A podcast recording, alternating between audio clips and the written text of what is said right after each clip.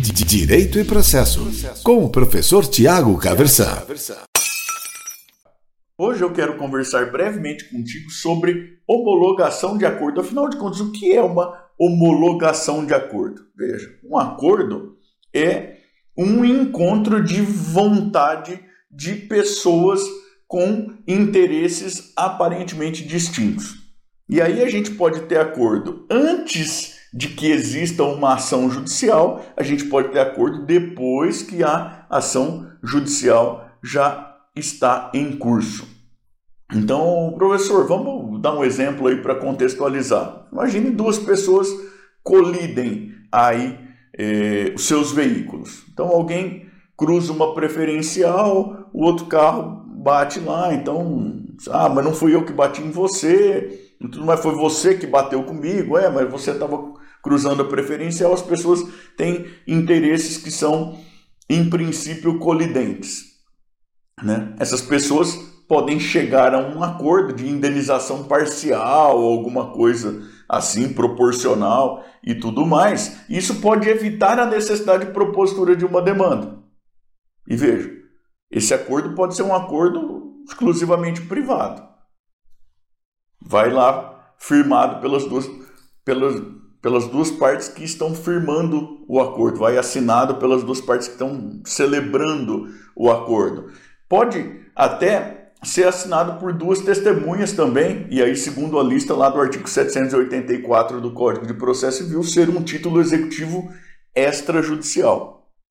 Agora, pode muito bem ser que as pessoas que estão assinando queiram uma segurança maior de título judicial, título executivo judicial. E aí elas podem conseguir o acordo no âmbito extrajudicial e ir ao Poder Judiciário em consensualmente juntas para pedir a homologação desse acordo. E veja que nesse caso elas podem inclusive ir ao juizado especial, segundo a Lei 9099 de 1995, ainda que o valor do acordo entre elas seja superior àquela, àquele valor de alçada lá do juizado dos 40 salários mínimos. Isso está lá na Lei 9.099 de 1995. Tá certo?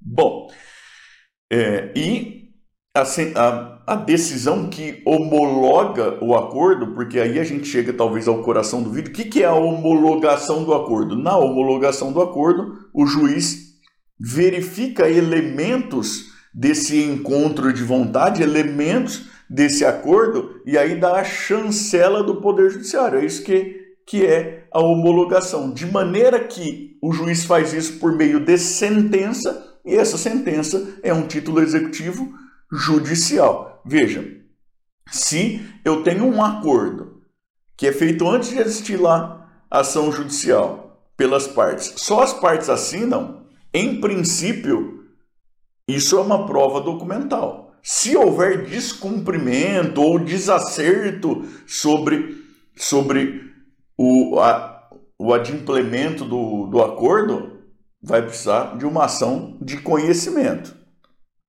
Quem se sentir prejudicado precisa propor uma ação de conhecimento.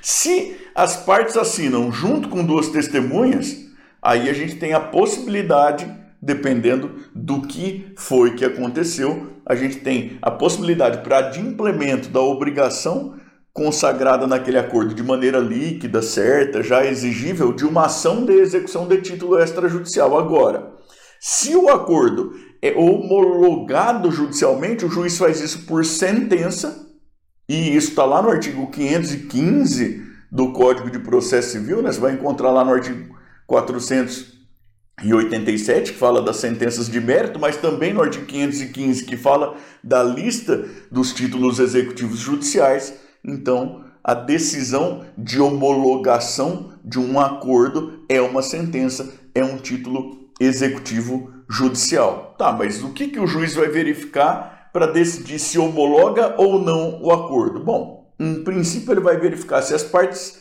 são capazes e ou se estão bem representadas, né? se o objeto do acordo é lícito e se não há ofensa à forma determinada em lei. Por exemplo, se alguém for dispor de direito sucessório, precisa fazer isso por instrumento público lá segundo o Código Civil. Tá certo?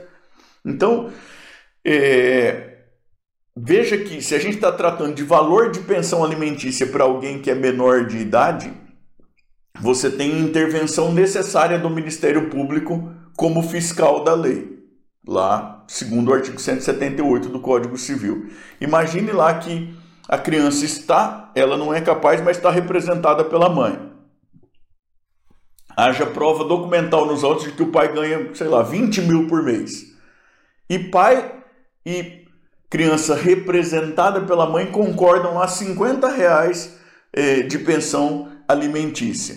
Muito provavelmente haverá parecer contrário do Ministério Público, porque o direito é um direito eh, de fundo indisponível né, e não atende o melhor interesse da criança. O Ministério Público, como fiscal da lei, vai dizer: olha, o objeto aqui, tal qual, como está colocado, ele padece aí de licitude. Pode muito bem ser que o juiz negue a, a homologação do acordo seguindo o parecer aí do Ministério Público, tá certo? Mas, mas os elementos, então, de verificação para homologação do acordo são, portanto, a capacidade das partes, a licitude do objeto e, se não há ofensa, a forma determinada na legislação para aquele tipo de avença, tá certo? Eu vou aqui chamar a sua atenção para um outro ponto, lá, lá dos parágrafos do artigo 515, que é o seguinte: olha, se o acordo for celebrado em ação judicial já em curso vão dizer lá os parágrafos do 515 que pode envolver gente que sequer fazia parte do processo, então você pode ter uma ampliação subjetiva no momento do acordo. Então, aparece é, o sócio de alguém, o pai, um terceiro interessado e tudo mais, pode participar da celebração do acordo, assumindo obrigações ou então concordando com a destinação aí de prestações, esse tipo de coisa.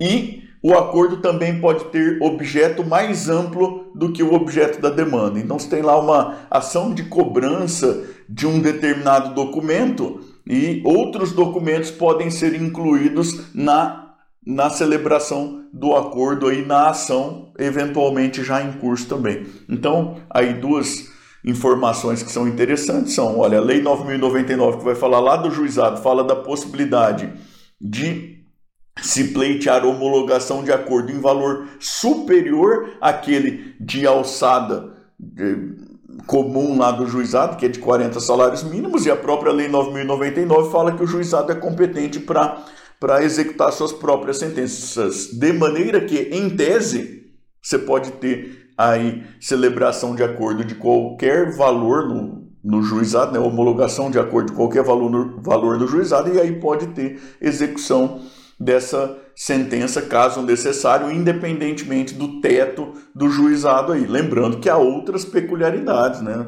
lá na, na execução do juizado, tá certo?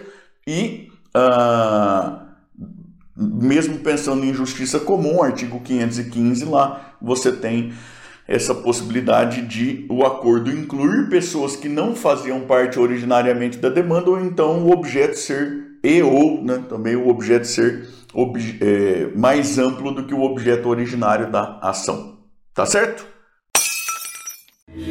Direito e processo, com o professor Tiago Caversan.